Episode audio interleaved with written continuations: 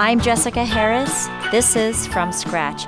My guest is Andrew Cherng, co founder of Panda Express, an American Chinese food chain located across 50 states.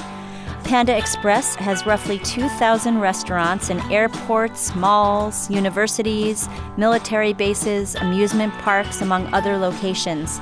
Andrew started Panda Express with his wife Peggy in 1983. Its first restaurant was located in a mall in Glendale, California. Andrew and Peggy are originally from mainland China. Welcome. Well, thank you very much. I'd like to start with your childhood because I think it demonstrates just how far you've come from a child in mainland China to now the owner of one of the largest restaurant chains in the United States with more than $3 billion in sales.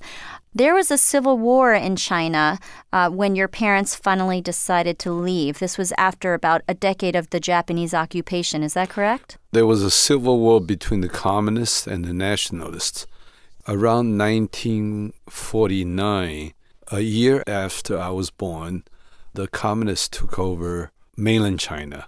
And my father left to go to Taiwan. However, my mother and I lived in the countryside. And your mom decided to take you out of the country, but she left separately because she was afraid that your crying might expose her. So my mother could snuck out at night and they could be quiet, they could be controlled, right? As a child, I had to be uh, snuck out, uh, smuggled out. Uh, that was a uh, that was pretty traumatic for my uh, mm. for my mother. How old were you? I was uh, almost six years old. You were an obedient child your mother uh, asked you to clean a fan in the house. Uh, for example, can you tell me about that as a demonstration of your obedience?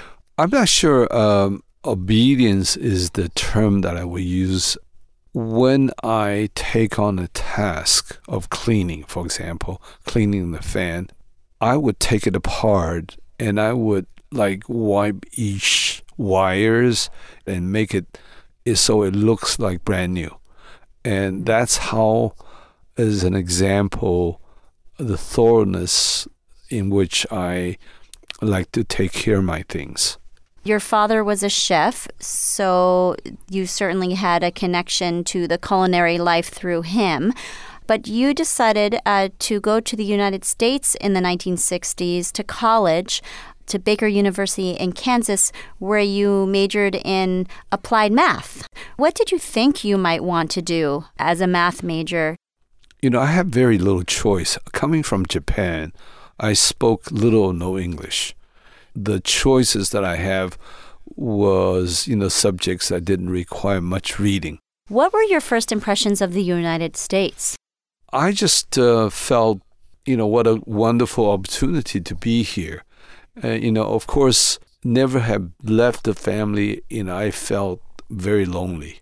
I missed comfort, having you know home cooking. Mm-hmm. In those days, you know, you didn't get to make phone calls. You know, you go to the post office and to retrieve your letters in the mailbox. That's a highlight. You know, anytime you get a letter uh, from home, you know, you read it over and over again. You know, and I still go back to that. I mean, I think that was a very precious time. You talk about missing home cooking, and at the time, Americans did not have the exposure to Chinese food. So, were there other Chinese uh, people who, with whom you ate the, the, the food of your culture?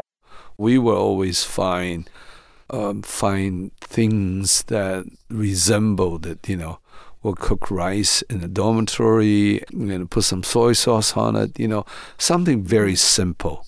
That was a highlight, actually. What did you think you wanted to do with your life professionally? Or were you too young to know? You know, I always admired people that had business. And all, you know, a lot of my classmates, their family all had restaurants.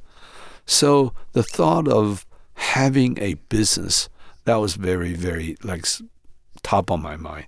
In 1973, you opened your first business. You opened Panda Inn, your first restaurant, with your wife and with your father, who came from Japan to the United States. We were very fortunate that we found a place with the very little money that we had that we can afford. You said to your mother after you opened it at one point, Mama, I want to open 99 more restaurants. Could you talk about just kind of the magnitude that you had in your mind and what hopes you had for yourself? Well, that was not like at the very beginning. In the very beginning, you know, to be frank with you, I thought this is going to be, you know, not so tough because mm-hmm. I did a lot of study. I worked in the restaurant business in New York. Well, mm. actually, uh, opening up the restaurant, it was really, really tough. What were some examples of things that went wrong or, or, or major challenges that you remember prominently? Now, you know, going back like uh, 45 years ago, the impression of Chinese food were different. Plus, when I opened the store, you know, within the mile, there were two other Chinese restaurants open, and the mm. market just did not respond uh, what actually works is when you get a food writer on newspaper, and we finally got a, a write up in LA Time. That was very big. That helped the business. And so it was a, just a very slow building process. Now, once they come to you, you better take good care of them. You operated this single restaurant, the Panda Inn, for about 10 years. And it wasn't until 1983, a decade later, that you came to the concept of Panda Express, a chain of restaurants. That is the result of meeting one family, the Donahue family, who were customers of yours. What is it that they did to kind of pivot your business and to help you launch Panda Express? They're the developers. They seeked us out real estate developer. And uh, Terry Donahue was the UCLA head coach for football and in the Rose Bowls for quite a few years. So the family will gather and then they'll find out about us when they had an expansion in Glendale. They invited us to be there. How well received was the first Panda Express? What was it like being in a mall, which was a new concept? I was actually pretty scared and it turned out actually was a lot easier than opening a sit down restaurant. And the difference is is that uh, when you go into the mall, there's certain traffic there. We opened our store in October, then shopping season started, and there were a lot of people in the malls. So the beginning of the Panda Express actually turned out to be a lot easier and took a lot less time. And was this when you said to your mother, "I, mom, I, I'm going to have 99 more restaurants"? It was probably even later than that because, because when I got to maybe like 20, 30 stores, I mean, she was worried about me. She says, "You know, hey son, I think you have too many stores. You sure you can handle this?" What I told her, you know, don't worry, I'll be opening more stores. And frankly, I mean, in those days, not too many people have like multiple restaurants. In what way did your self discipline and your desire for order and cleanliness help you um, or manifest itself in the Panda Express restaurants? I think when you do little things and and do little things exceptionally well, that's what the game is about. What's an example? Of course, your restroom has to be very clean. If you go to the Panda Express, we take care our sidewalks and we take care of our neighboring environment. You know, one of the things uh, I'm very particular about, I don't like to see gums on the sidewalk. Mm-hmm. We have a saying at, at Panda that anytime that I go to the store, if someone has a has a gum on their sidewalk, they owe me hundred dollars per gum. So, um, joking aside, though, you know, when people are very caring about the environment, when you remodel, when you uh, put things in a good order, customers see the difference. And I think there's a different energy. You know, when you have a place that that looks good, that feels good, and then then likewise you would do good. I'm just picturing as you're talking to me about this, I'm just picturing your your bathroom sink area and I'm thinking of, you know, your toothpaste tube and my guess is it's not all crumpled up uh, with stale toothpaste on the cap. Well, for example. But the little things, you know, well, even if you do, like, you better have somebody that picked after you, right? And what's another example of this intentionality or this order that you think sets you apart? I always felt like customers really there are the king, and I think we demonstrated. For example, when I when I first started, I would put together a five dollar lunch special for a group, and they will have a blast you know, when I look at them, and said, you know, maybe they didn't have enough food. I will come up with another dish, right? They say, oh, mm. oh, no, no, no, no, we were so full that, you know, it was so good that we finished it all, right? And you just go above and beyond to say, you know, hey, what more can I do to make you happy? I value customers so much. Even we had lines out the door, you know. So when people open the door and they were full of people in the in the waiting area, you know, I could see a head pop up, and then the customer will not come in. Then I will actually stop what I do. I'll catch them in the back door, in going through the parking lot, and invite them back for a drink. If you want to stay longer, you know, I'll buy you a drink. I'll find you a seat. So we care a lot about everything about customer.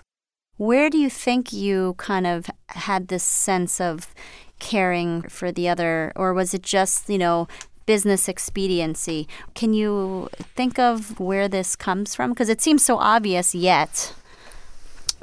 Well, it is not actually that obvious when you come from where I come from, right? You know, it took like three years for us really to just get out of the not able to make money. When you experience, you know, making money is not so easy even though you pour your heart out, the value of having customers is really a, a big thing.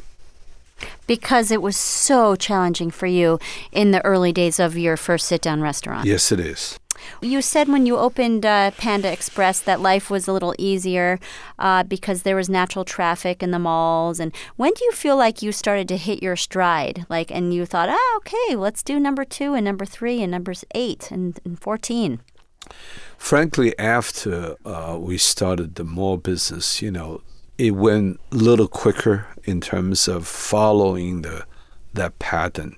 That was a sort of a breakthrough the bigger breakthrough is, you know, when you take a more based business, right?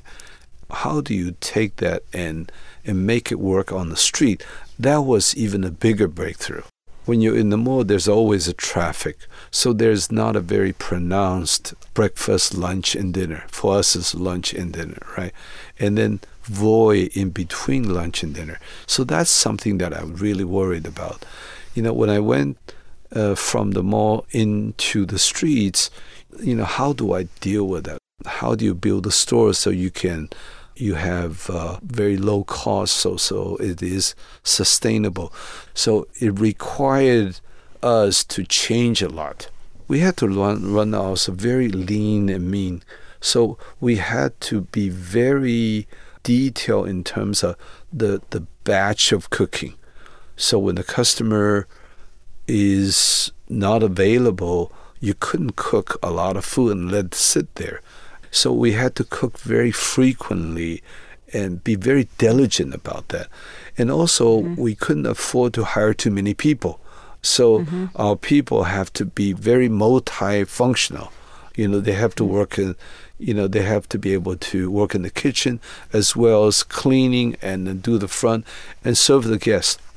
Also, your wife had been working as an engineer before she joined you full time at McDonnell uh, Douglas, coding simulators for them. And then she worked for the aerospace company 3M. So when she joined you full time, she helped computerize things. How did that contribute to, you know, helping you all hit your stride? And this, by the way, is in the 1980s where this is a novel concept, computerizing operations. Oh, she did more than that. I mean, you know, uh, she was a, a life savior Even though she was pregnant and tired, you know, she will come on the weekends helping us seat guests together and so forth. You know, she is the, the head of the supporting function to our business and accounting, you know, uh, keep a good eye on the money and so forth.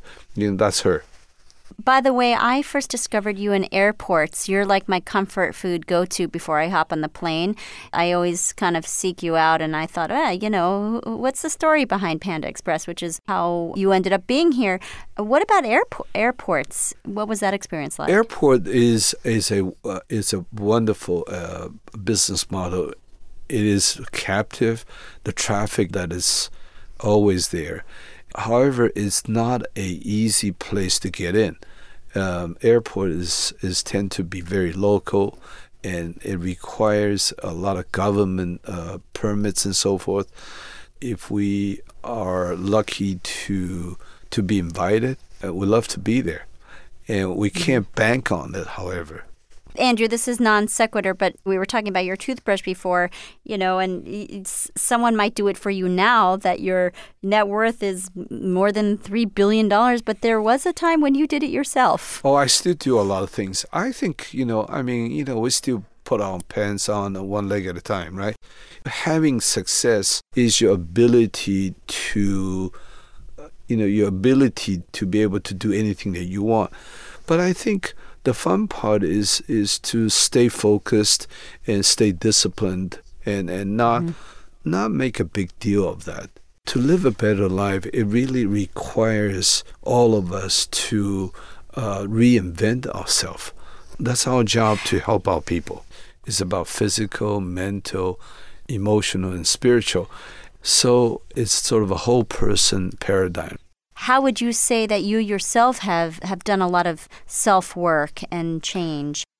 You know, in the morning, I love to go to yoga classes and I walk, you know, at least 10,000 steps a day. I like to listen to books on tapes and involved in a lot of, a lot of community activities.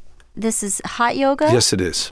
You were born in 1947. Do you kind of philosophize or kind of bask or marinate in how far you've come from that woman smuggling you from mainland China uh, when you were six years old to reunite with your mother to now. What are your thoughts mm. on that? Hmm. I, you know, I I'm more than blessed, right? It's only in America that we can uh, that I get to do what I do. I tell you though, being humble is one of the most important things uh, for me as a person.